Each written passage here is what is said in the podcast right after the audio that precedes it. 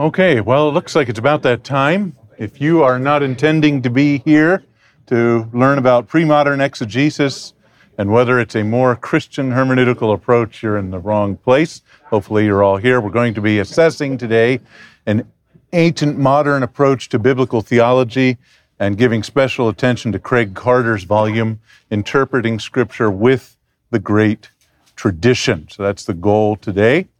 Uh, let's start with a word of prayer. Lord, we're grateful for your grace to, to us and to your goodness, for your goodness. And Lord, we do pray, even as we uh, seek to be faithful and focused in all every aspect of our of our of our lives. Lord, help us to be so with respect to our study, our hermeneutics, and to with our theology as well. Lord, we ask your uh, your blessing on this time. We pray in your name. Amen. Okay, I'm going to jump right into this by uh, giving you the opening words of Craig Carter's Interpreting Scripture with the Great Tradition. This is how he opens his preface. The conventional wisdom concerning biblical hermeneutics, he says, among the mass, vast majority of evangelical biblical scholars today goes something like this We should interpret the Bible like any other book. The sole purpose of exegesis is to try to understand what the original author meant to communicate to the original audience in the original situation. The text has only one meaning, namely the original human what the uh, original human author meant to say. Allegorical interpretation is dangerous because it allows people to read any meaning whatsoever into the text. Maintaining a commitment to the authority of the Bible depends not only uh, on not departing from the single meaning of the text discovered by historical study. And then Carter comes and gives his assessment. In this book, I argue that every single component of the conventional wisdom described in the above paragraph is wrong, or at the very least, highly misleading. I argue that we must interpret the Bible in a unique manner because it is uniquely inspired. It's going to be a theme that comes back several times. The purpose, ex- the purpose of exegesis is to understand what God is saying to us today through the inspired text as opposed to what uh, he has said, or in addition to what he has said. And so, with these rather provocative words, uh, Carter commences his argument, and I'll summarize it here in four points here.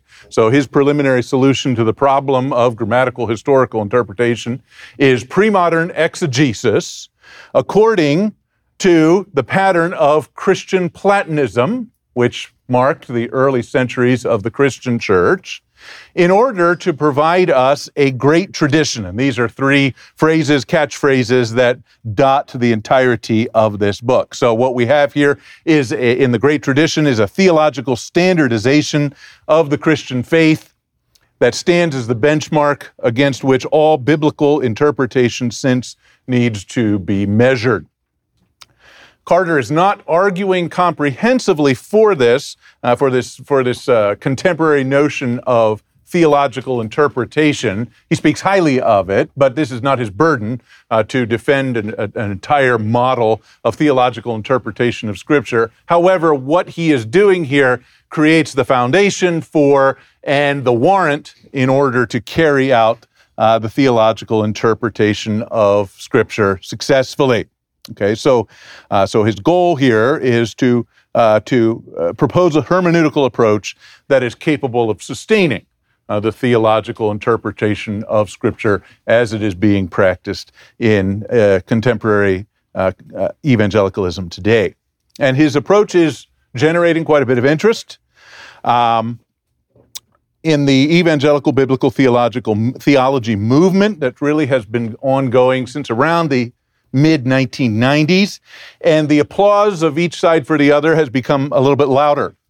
Carter specifically mentions the biblical theologies of Jim Hamilton, Greg Beale, Wellum and Gentry, Tom Schreiner, and Andreas Kostenberger as operating on a hermeneutical trajectory that is in line with his own.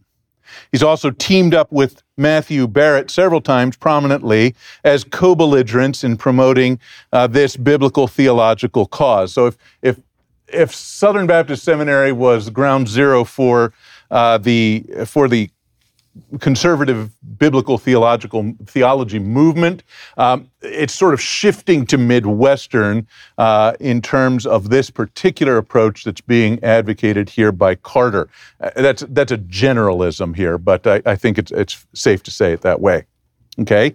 Carter suggests in the opening chapter of his book that these biblical theologians that I've just mentioned uh, may not have gone quite far enough, but he applauds their trajectory. They're going in the right direction. Uh, Carter's sources and audiences are by no means limited to a conservative evangelical one, um, or even to evangelicals in the broadest of senses. Uh, he freely admits dependency on several neo-Orthodox thinkers. Uh, he has mixed reviews of Barth. He's come out of a pure Barthian approach and has some some reservations there, but he has high praise for Brevard Childs and especially for John Webster, uh, who he views as the greatest theolo- theologian of his era. These are pioneer thinkers, he understands, and seminal influences on his approach. And he also has uh, high praise even for Roman Catholic thinkers because this is all part of the great tradition. And I think, you know, my first critique here is this is a much too generous orthodoxy. Uh, his circle is way bigger than it has any right to be. But there, but there are limits to his circle, and there is something that lies de- decidedly outside of Carter's, Carter's circle of co-belligerents. And said the giant that Carter wants to slay is the grammatical historical method, and with it, the historical grammatical method. Okay, he sees these as cut from the same cloth, not exactly sharing identity, but cut from the same cloth. This leaves Carter training his guns rather awkwardly on theological liberals and some very conservative thinkers, originalist thinkers such as fundamentalists and, and dispensationalists, which uh, puts me in rather awkward company and really make, make, gives us a reason to give some sort of an answer to it as well. So, my goal in this presentation here is to briefly introduce the notion of theological interpretation of Scripture. There's going to be a follow up to this uh, session. Uh, Dr. Meyer is going to be uh, presenting here that will give uh, put some meat on this and give more examples. Uh, but so I'm just going to introduce this to the degree necessary to introduce and critique the notion of pre-modern exegesis, which I argue represents a significant threat to the accessibility, integrity, and authority of the Christian scriptures. Okay, so we want to discuss here what theological interpretation of scripture is and why it demands or, or, or, or rests upon uh, pre-modern exegesis. So let's, let's jump into this idea of theological interpretation. And I want to start here with, and, and for a couple of reasons. One, if my thesis is correct, it actually comes first in the discussion. Um, I, I, I, see as I read Carter that there is already a decided, uh, he, he's already confirmed the way he's going to read the Bible. Now he's trying to look for warrant for it, okay?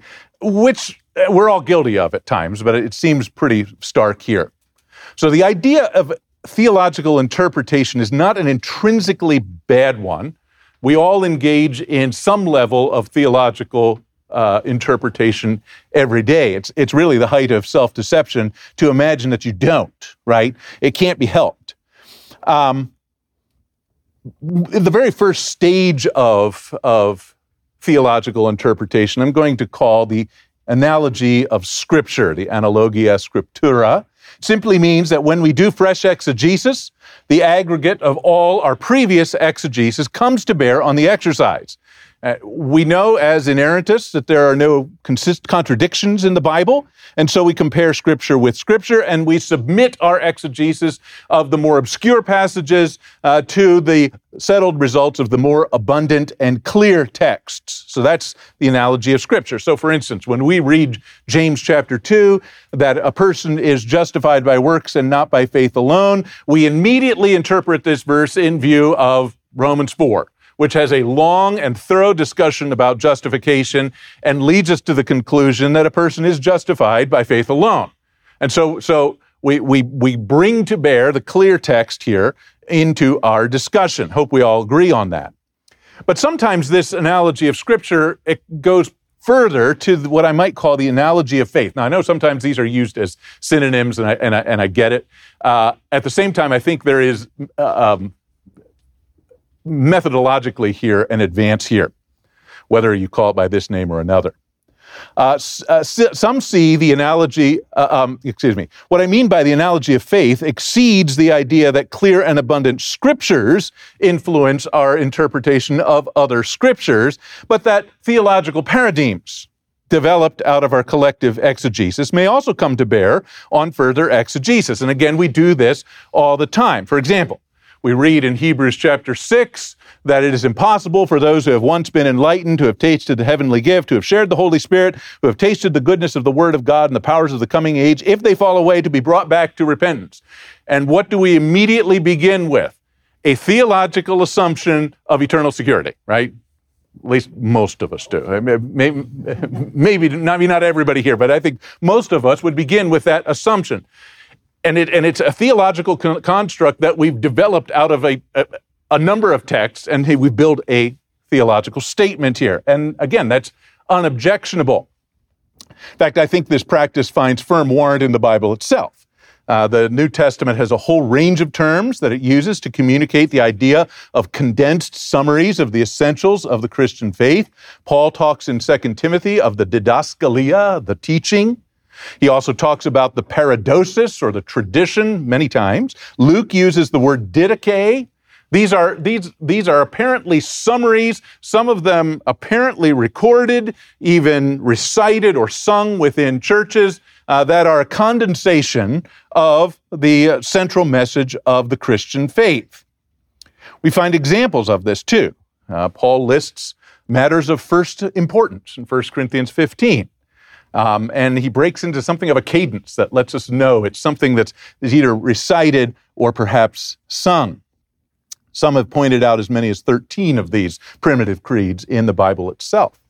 But as time passed, these traditions began to multiply and a desire for unanimity began to grow.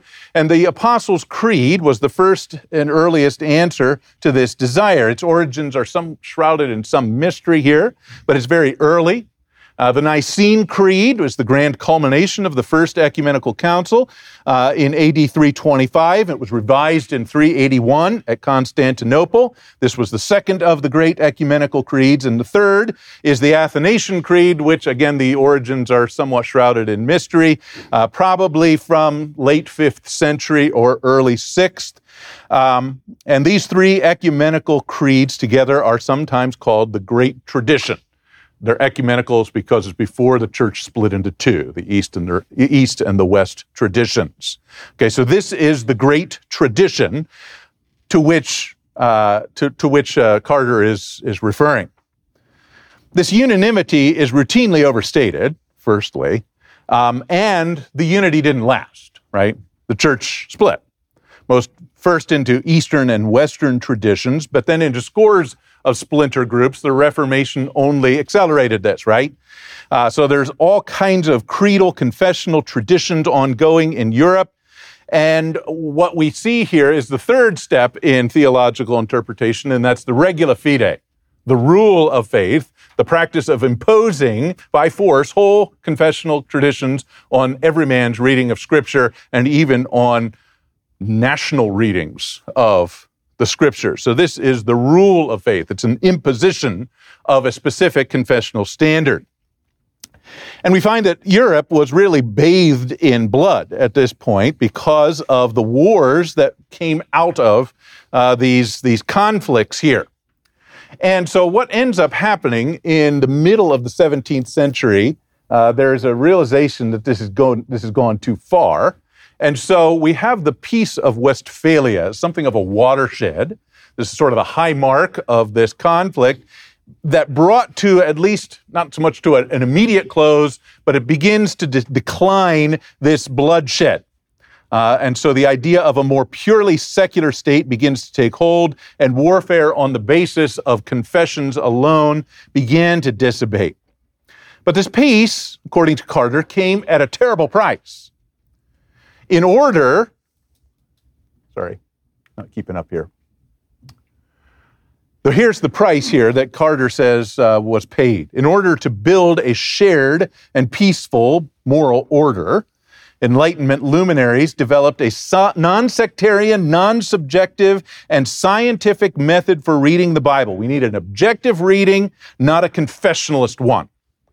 It, it's interesting that the Bible still remains the standard uh, here. Uh, it, it, which is why we sometimes speak in terms of broadly Christian tradition, Christian Western tradition, because the Bible is still recognized as the book, but there needs to be a, a, an objective way of reading it. And that method, according to Carter, was the historical critical method. By stripping out all of the supernatural elements in the Bible, both in terms of its content and its produ- production as a book, and establishing a strict public rule of interpretation, the historical critical method successfully prevented clerical elites from leveraging ecclesiastical authority um, and, uh, and prevented them from uh, using transcendent mystical appeals to special knowledge, dubious interpretive methods such as allegory and typology and anagogical readings to impose their will on the masses. And this measure, in theory, would unite the Western world and reduce internecine warfare, and did in some senses, but not in others. The mainline denominations fell in line. Okay. The result was that the various confessional traditions lost much of their public voice, and the saeculum, the state assumed a much larger role in the name of public unity and peace. church survived, but less strictly confessional churches began to gain market share. Evangelicals, fundamentalists, but they were corrupted too. Carter argues by a lesser manifestation of the historical critical method, the grammatical, uh, the uh, the uh, the grammatical, uh, the historical grammatical approach. And Carter's desire, if I can summarize it here, is to restore this lost authority to the church by setting aside the historical, critical, and grammatical historical methods with all of their sterile received laws of language, and to reassert the more spiritually attuned hermeneutical methods practiced in the early church, methods that gave us the great tradition. This includes not only the very earliest methods used by the apostles in interpreting the Old Testament, but also the fourfold sense used by the earliest church. And I have that detailed here. Um, I have two, two sides to this. You've got the Hellenistic Judaism that uh, gives us the Jewish Kabbalah in the fourfold sense, literal, allegorical, elusive and mystical. The elusive is the one that's a little bit uh, uh, doesn't match up quite as well to the others. In the early church, you've got the literal interpretation of texts according to their exact denotation as conventionally accepted. Allegorical or typological is the interpretation of texts in layered or representative senses that give it additional symbolism that is often hidden to all but the eye of faith the tropological or moral reading, and then the anagogical. We're going to come back to this one because it's very interesting. This is the interpretation of a text in its spiritual or mystical sense. Okay? And this is the legacy, uh, Carter says, of Christian Platonism, uh, which he wants to uh, commend here. Okay? So, by interpreting the Bible this way, and especially with strict fidelity to ecumenical creeds, this is the inviolable theological standard that stands behind many expressions of the theological interpretation of Scripture. What the, by what theology are we going to interpret the Scripture? The great tradition is the answer that Carter would give. And uh, I, so, so to that end, let's just talk just a little bit about that. Daniel Treier uh, has given us a good definition of this. He's got a book on this. He's sort of a, a, a key spokesman for uh, this, this, this approach within conservative evangelicalism. He offers us a definition in a sort of a condensed. If you want to, if you want to get a quick introduction to this, this article here uh, in the Southern Baptist Journal of Theology is very good uh, to give you a sort of a, a quick summary of the of the idea. So here's his definition. The theological interpretation of Scripture is the reading of biblical texts that consciously seeks to do justice to their nature as the Word of God. They're unique embracing the influence of theology on the interpreter's inquiry, context, and methods, not just his results. So, if I can unpack that just a little bit here, number one, he consciously seeks to do justice to the nature of the Bible as the Word of God. Now, that might that might sound like so much uh, nothing, but what he's saying here is that the Bible is a supernatural book that describes a supernatural God doing supernatural things, with the result that the Bible should be read supernaturally, to use a title of a recent book. Secondly, it embraces the influence of theology, which by itself is unavoidable, but which unfolds here as a deliberate subordination of one's exegesis to an authoritative body of dogma that is inviolable, which is in the book under review, the great tradition. And I think what we end up doing is moving into that third stage of theological interpretation, the regula fide, the rule of faith. In fact, Treier admits as much on page seven of this article. He uses this phraseology uh, as, as, part of his, as part of his discussion. And this influence, we find, thirdly, is not felt just in the bare exegesis of the interpreter, but also his context and methods.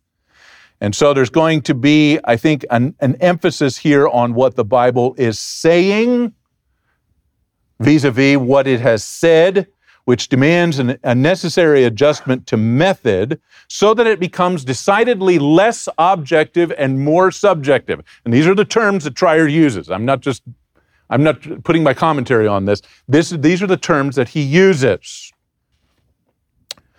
Treier goes on in the next page of his essay to identify Karl Barth as the great pioneer in making this hermeneutical breakthrough and introducing it to the Theological Academy. Significantly, first at, at Yale University, George Lindbeck, but then spreading uh, figures like Stanley Hauerwas, Stephen Howell, uh, uh, comes up um, and asserting then influence on both mainline and evangelical theological method.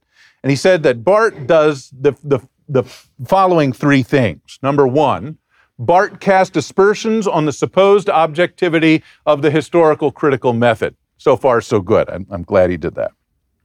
Secondly, he recognized the necessary influence of subjective factors in interpretation. Barth is well known for his understanding of the scriptures as a, as a, as a, as a collection, an anthology of, of people's uh, experiences, their, their encounters with the divine, and the words there act as a hinweis to, to biblical meaning, so a pointer to divine meaning. So you don't actually get the meaning from the words. Words are not able to communicate an ineffable God and all that is divine. And so we need to have a pointer to the Christ encounter that takes place above the text, and that is where meaning is actually uh, found. Okay, so uh, the necessary influence of subjective factors in interpretation, but he also sought to minimize this subjectivity. Uh, of the individual and sought to see that subjectivity in the collected witness of the historical church. So it's not just every person interpreting as is right in his own eyes, but rather the whole church as a collective deciding what the scripture says, which is why his great work of, of, of literature uh, that we know him for is church dogmatics, right? Church dogmatics. And of course, this is a somewhat uh, maybe anachronistic to use this, but a pre modern approach. This is what the church today is saying about what God is saying to us. So this leads us then to our major discussion here of pre-modern exegesis.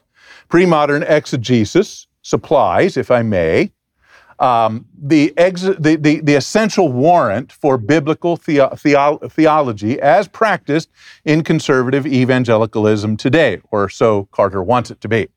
It also anchors that effort to a level of objectivity that is lacking in unqualified postmodern approaches.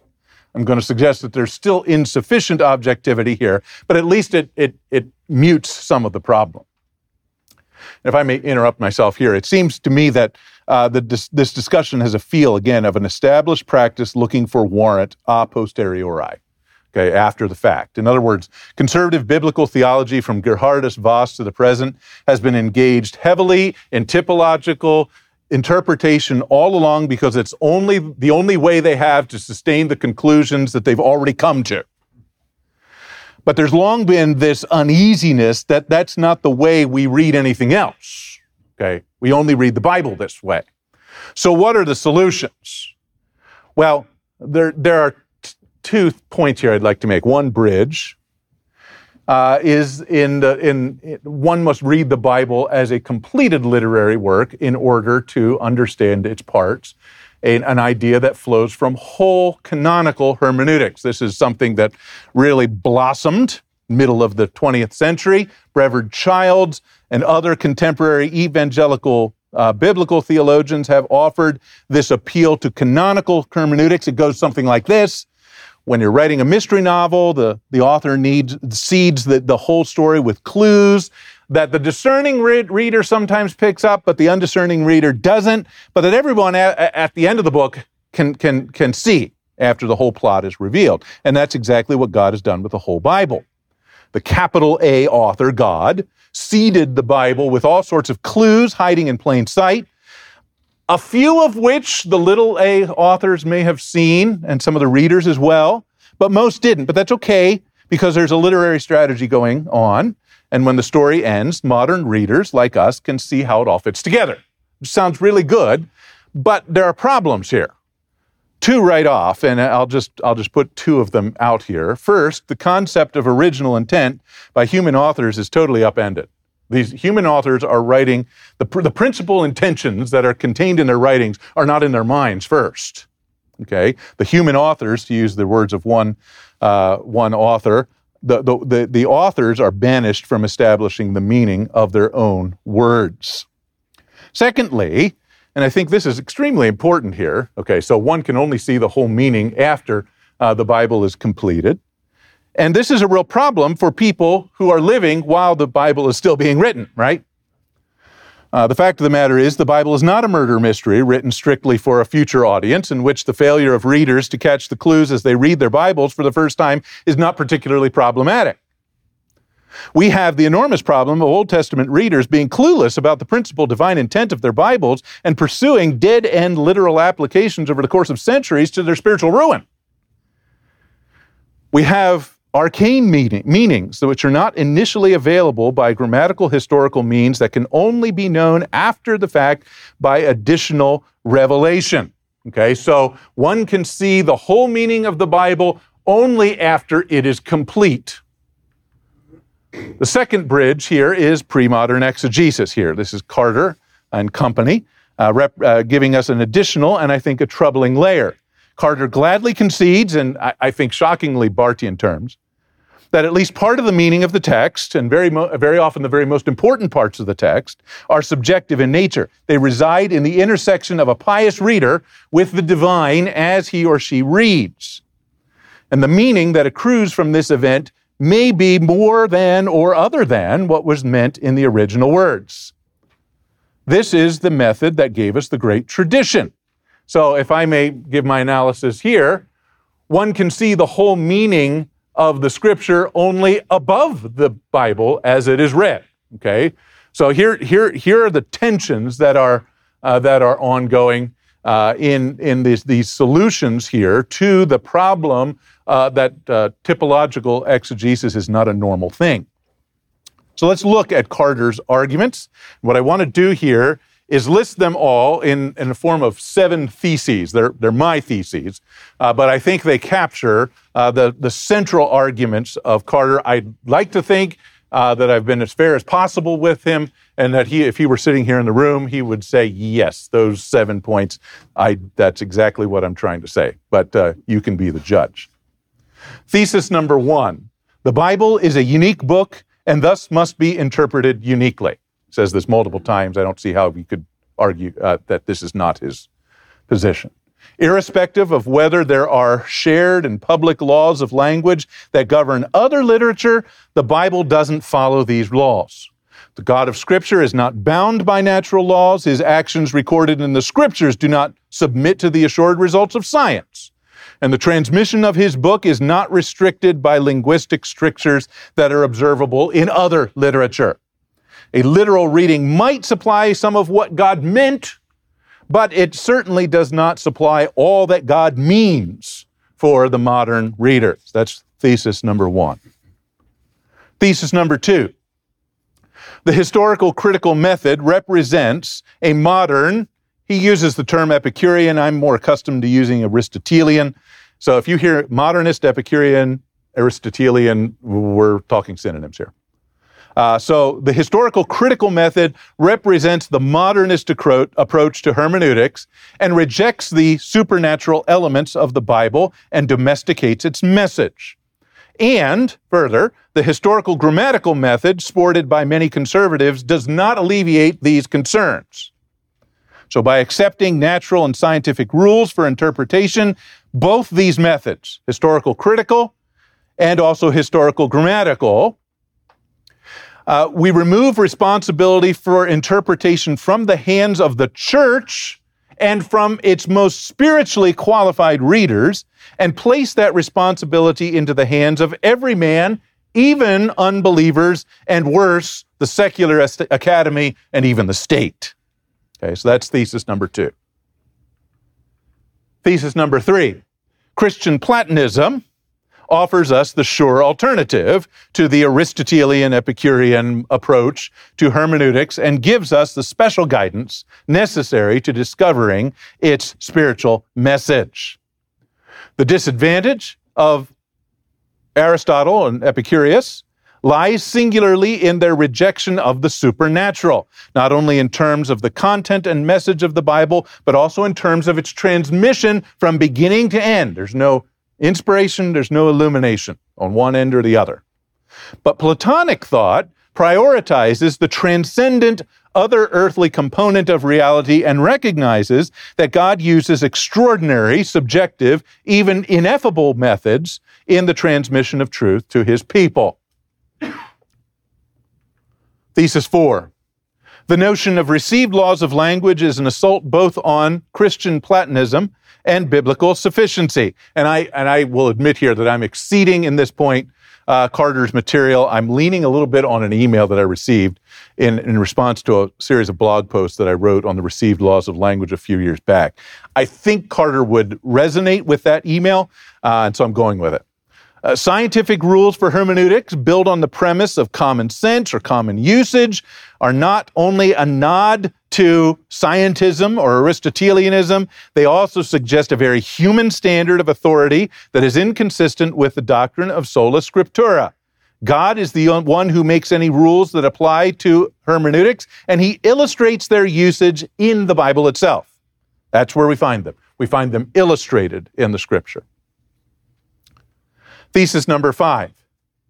There are objective patterns to use when reading the Bible, but they are found principally in the approach developed and used in the early church to establish the great tradition. These patterns begin with the apostolic use of the Old Testament in the writing of the New Testament, which is demonstrably, in his view, not literal on a great many occasions. These non literal methods that used by the apostles are then expanded and extrapolated further um, and uh, reach full maturity in the pre-critical methods of the patristic and especially early medieval, Christ- medieval Christian church. And so the fourfold sense of Scripture emerges, not as the last word on the matter, but a key chapter of Christian hermeneutical development that we should not have lost. Thesis number six the Christian rank and file have never given up on the Christian Platonic approach to hermeneutics, and this should alert us to the aberrance of these rules established by the modernist academy. If, in fact, God has truly communicated His word according to scientific rules, the Christian majority, led by the indwelling Spirit, would have recognized this. But the fact is, Christian everyman has persisted throughout the centuries in reading the Bible supernaturally in the face of modernist influences, and this suggests that the modernist is incorrect. The ability to read the Bible supernaturally does not lie in the purview of scholars, but in the voice of the whole church including its untrained majority. Thesis number seven the recovery of church dogmatics, canonical theology, paleo orthodoxy or retrieval, uh, the retrieval approach, and I have some figures here, some representative figures, represent positive steps towards the recovery of Christian Platonist ideals in both hermeneutics and biblical theology. So these displace the sterility of historical critical modernists on one hand and the more broadly orthodox corrective to the dogmatic sectarianism which, which uh, led to the bloodshed in, on the continent. So, for the balance of our time, I'd like to answer these one by one, if I may. So, thesis one oops, that the Bible is a unique book and thus must be interpreted uniquely. Fact is that the Bible is, in some senses, unique. I have to concede that. It's the product of divine inspiration. For that reason, it's inerrant, perspicuous, complete, and sufficient to meet every exigency of life. Its dual authorship is something of a uniqueness as well. But I put a caveat on that one, right? The miracle of inspiration is precisely designed to contain that uniqueness. John Frame gives this definition of inspiration, and I find it outstanding.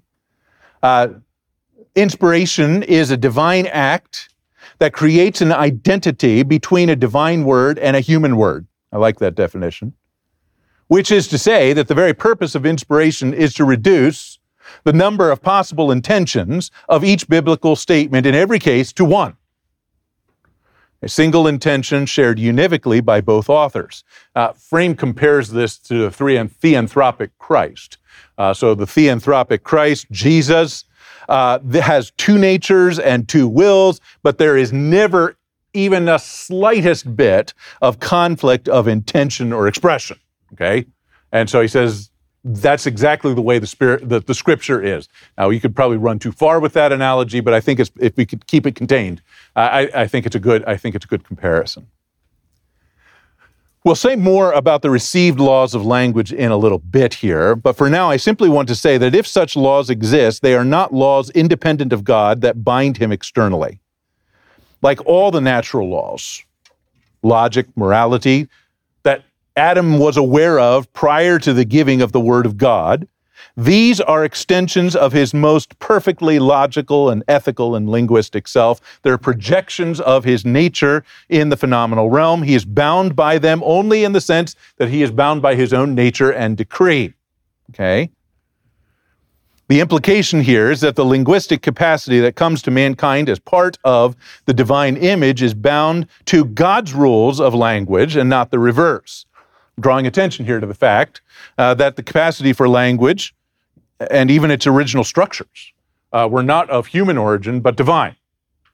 The capacity to understand propositional language and to reciprocate and speak to others is ours by divine grant not by human ingenuity. God invented language for the very purpose of revealing himself and his intentions to his creatures, and that purpose was perfectly realized. When God said to Adam, Don't eat the apple, Adam did not stare stupidly back and say, Whatever do these vocal signs mean? He recognized them. He understood them without assistance. He didn't say, I have no completed canon and I have no great tradition. I have no way to understand the full implications of these words. Perhaps I need to have an existential Christ encounter in order to complete my understanding. Now, he knew uh, immediately what the words meant because those words were enough. Words are an adequate medium for their intended purpose, and meaning is wrapped up entirely in them. And those words can never mean what they never meant. Because if meaning is to be found only after or above the words, then the words to that degree, degree become unnecessary. The sacred scriptures really become irrelevant and dispensable. This is not a high view of scripture. I mean, Barth is often credited with having a high view of scripture, but if this is as high as he gets, it's not high enough, not anywhere near high enough. We note finally that while the historical critical method of interpretations operates on an anti supernatural presupposition, the grammatical historical method does not. This is an extremely important distinction that Carter never really makes carefully.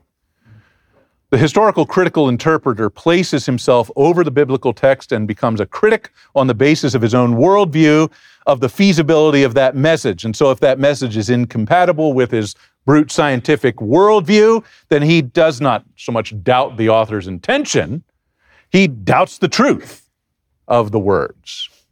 The grammatical historical interpreter, however, simply asks what the words meant in their particular syntactical arrangement and historical setting, and then he submits to them. He does not seek to conform the text to his own worldview, rather, he conforms his worldview to that supplied in the text. His interpretive act, in this case, leads to an acceptance of the supernatural, not to its rejection. Thesis two now. I think I might make it.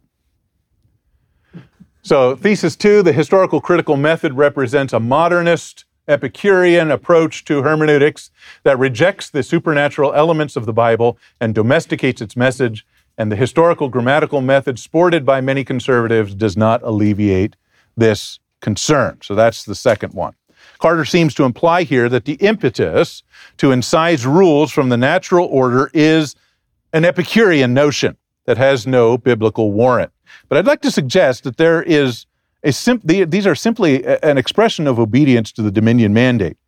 It's a recognition that God's ways are always ordered, they're never capricious. This exercise is neither Aristotelian nor Platonic. I, I, both of these pagan approaches leave much to be desired philosophically. I don't think we can, we can pair Christianity perfectly with either one. If the impulse to live in harmony with natural law, and specifically to use language according to the conventions received from God, is in fact a human thing and not a Christian thing, I admit to being a target of Carter's criticism. I am arguing, and to his great consternation, that biblical meaning being contained in the text is accessible to believers and unbelievers alike with no actual advantage for the believer. The skill necessary to extracting public meaning of the text is shared by those who read, and particularly by those who read well. In this, I follow John Murray's distinction between capacities and perfection in understanding the image of God. All persons receive a slate of capacities that define them as image bearers, but only believers cultivate the attendant perfection. So, for instance, all humans receive a volitional capacity, but only believers choose the good. All humans receive a rational capacity, but only the believer submits to the true. All humans receive an aesthetic capacity, but only the believer loves that which is beautiful and to the point all humans receive a linguistic capacity, but only the believer appraises those words correctly, welcomes them, and submits to them. I think that's what we find in 2 Corinthians 2:14. The natural man doesn't welcome. But the man with the Spirit does. He has the mind of Christ, and so he properly appraises those words. So the meaning is available to all, but the proper appraisal, the welcoming, and the submission, the embrace of those words only belongs to the believer. And that distinction, I think, is, is just critical in, in, a great many areas of theology. But for hermeneutics, it means that access to biblical meaning is shared by all image bearers, and the privilege of appraising its significance and suggesting spiritual applications rests in the hands, ideally, of those who both read carefully and believe rightly, which is why we have a seminary, right? To develop hermeneutical skills and to cultivate Christian orthodoxy and spirituality, okay?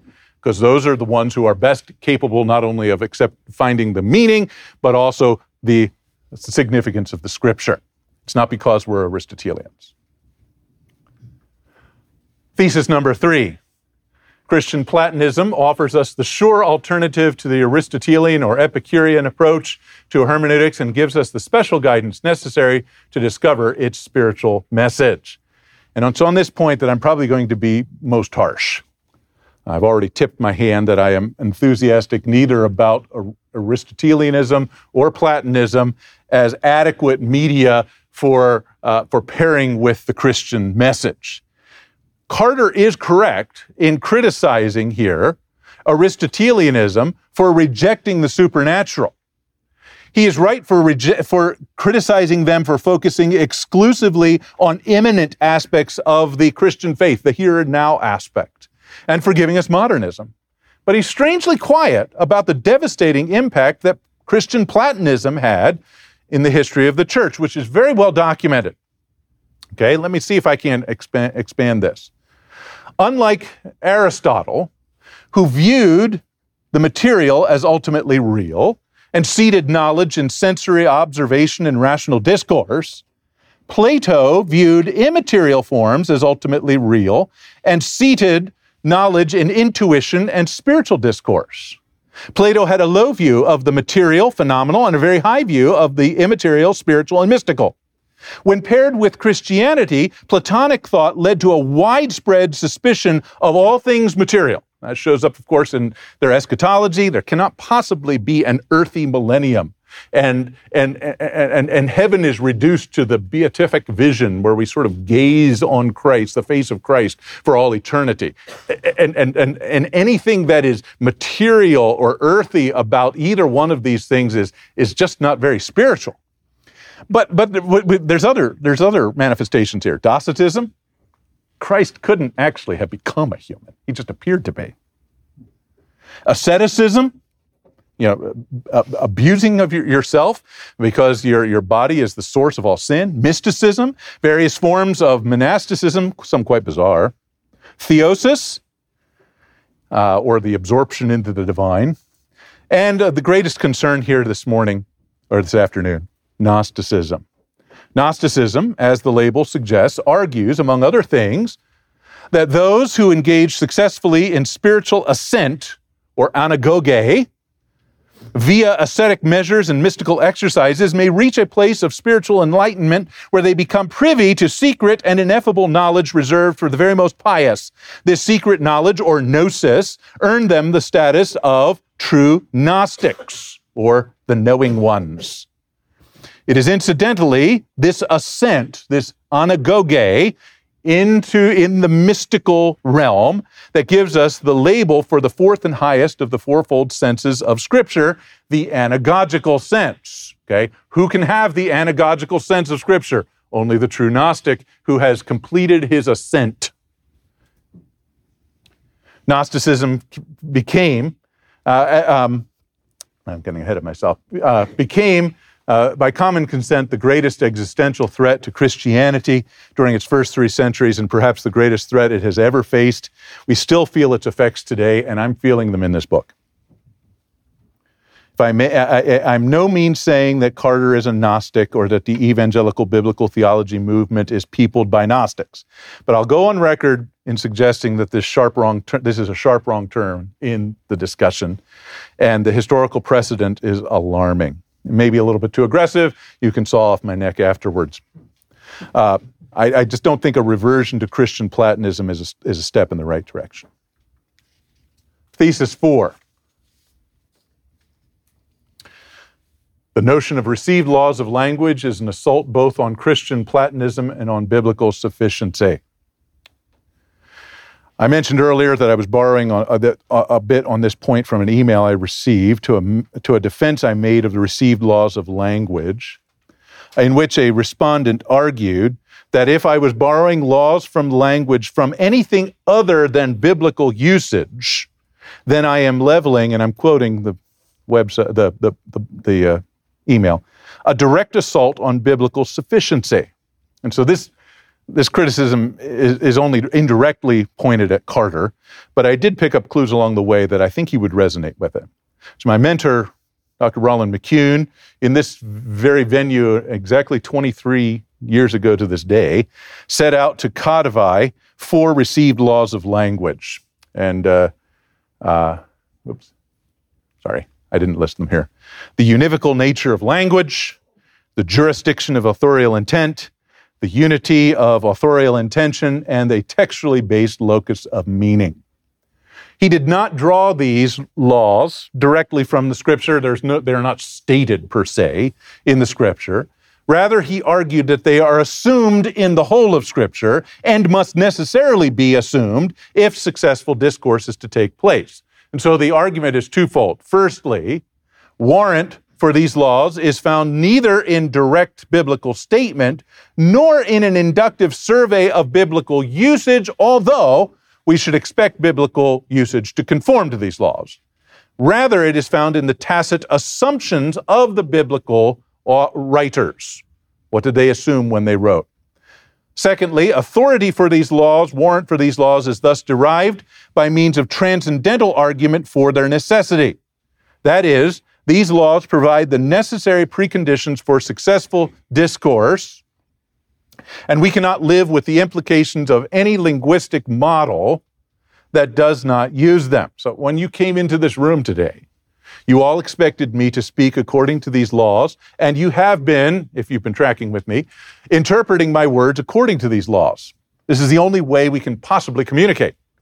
It doesn't mean I can't use figures of speech or genres and such, uh, but these must be intentional if I'm going to communicate successfully. And you have to recognize my intent if that circle is going to be completed properly. If you have come into this room and assigned meanings to my words that exceed my intent, suggest that my words have a sensus plenior, that I am unwittingly speaking in types today, or that there is a mystical sense to my words available only to the most holy of listeners, I would tell you that you are wrong. And I would do so very confidently. Why? Because they're my words, right?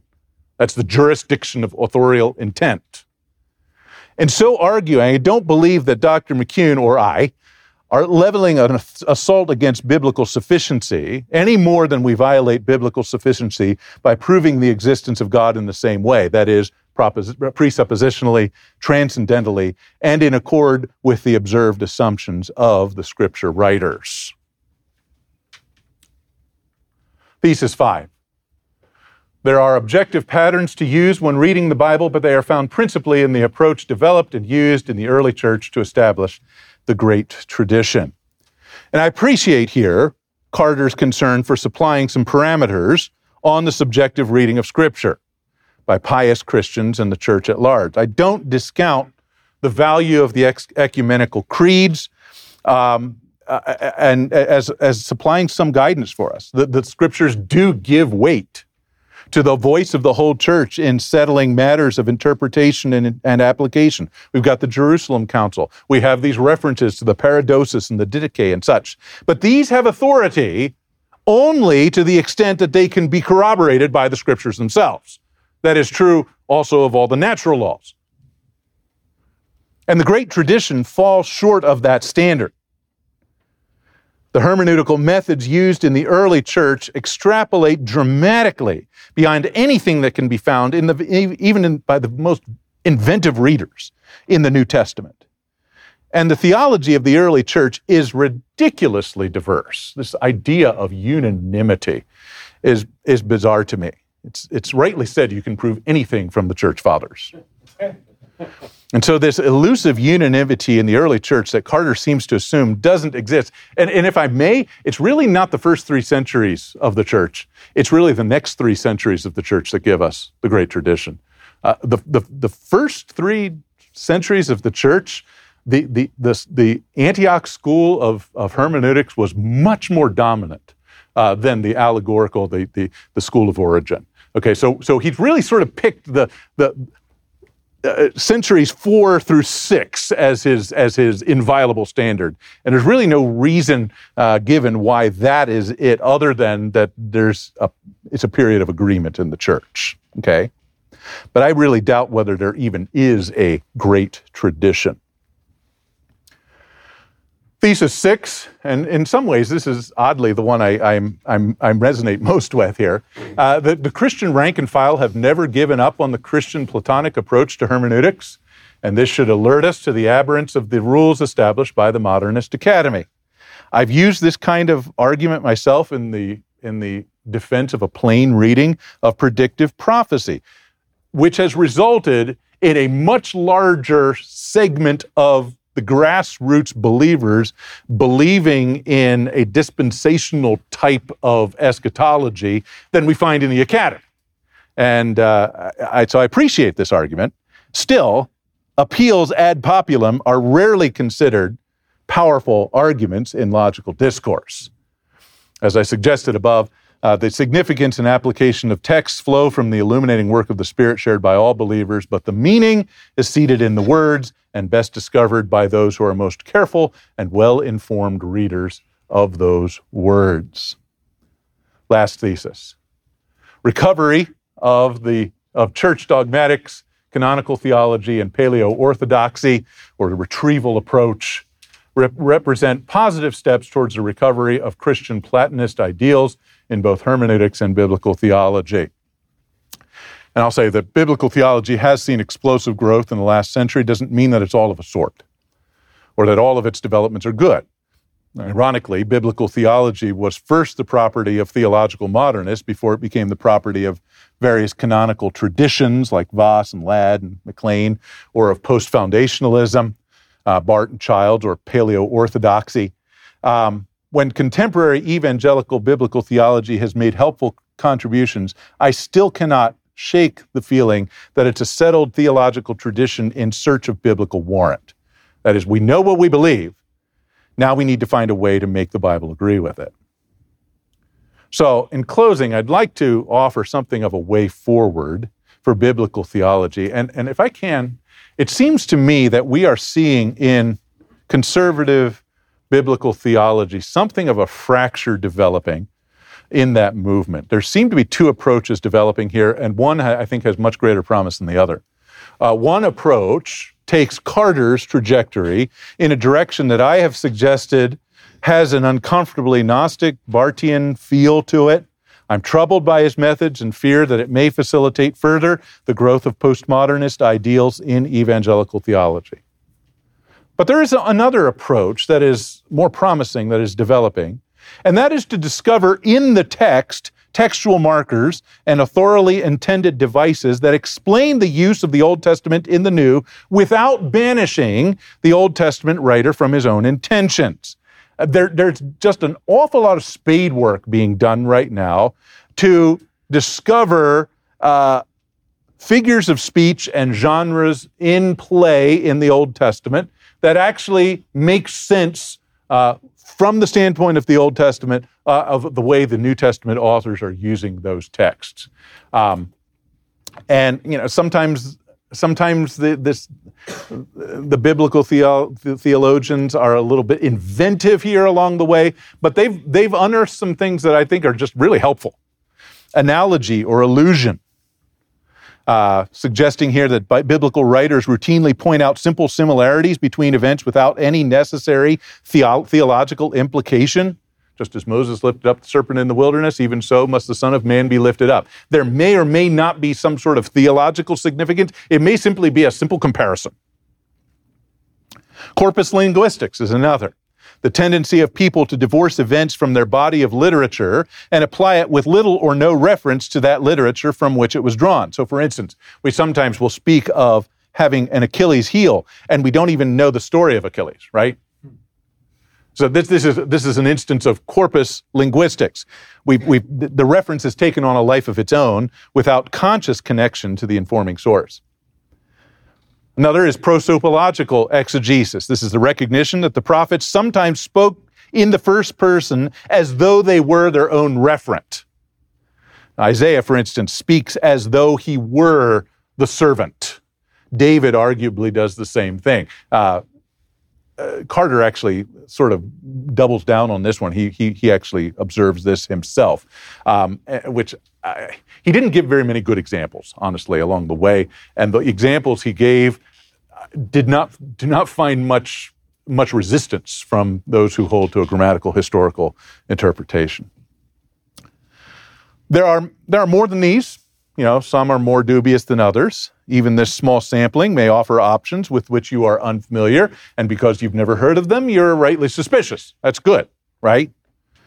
Um, but to the degree that they can be proven to be part of normal usage and part of the original author's intention, I think we're making progress to, toward finding some of the glue necessary to a comprehensive canonical theology that actually seats its meaning in the text in the text rather than above or after it. Okay, and so, a conclusion we need a biblical theology that seats meaning in the text rather than after it or above it. And then, secondly, I, this is an important book. You're going to encounter its ideas in your church in the coming days. It's not all bad, but to quote from the requirements for writing reviews that I have in my syllabus for all my classes. All books have strengths and weaknesses, and the student should recognize them, but in the end, he should end with a succinct statement, either of commendation or caution, with respect to the overall value of the book for prospective readers. So let me do that. Caution. Yeah. Uh, I'm concerned that this volume will have the effect of pushing biblical theology in the wrong direction.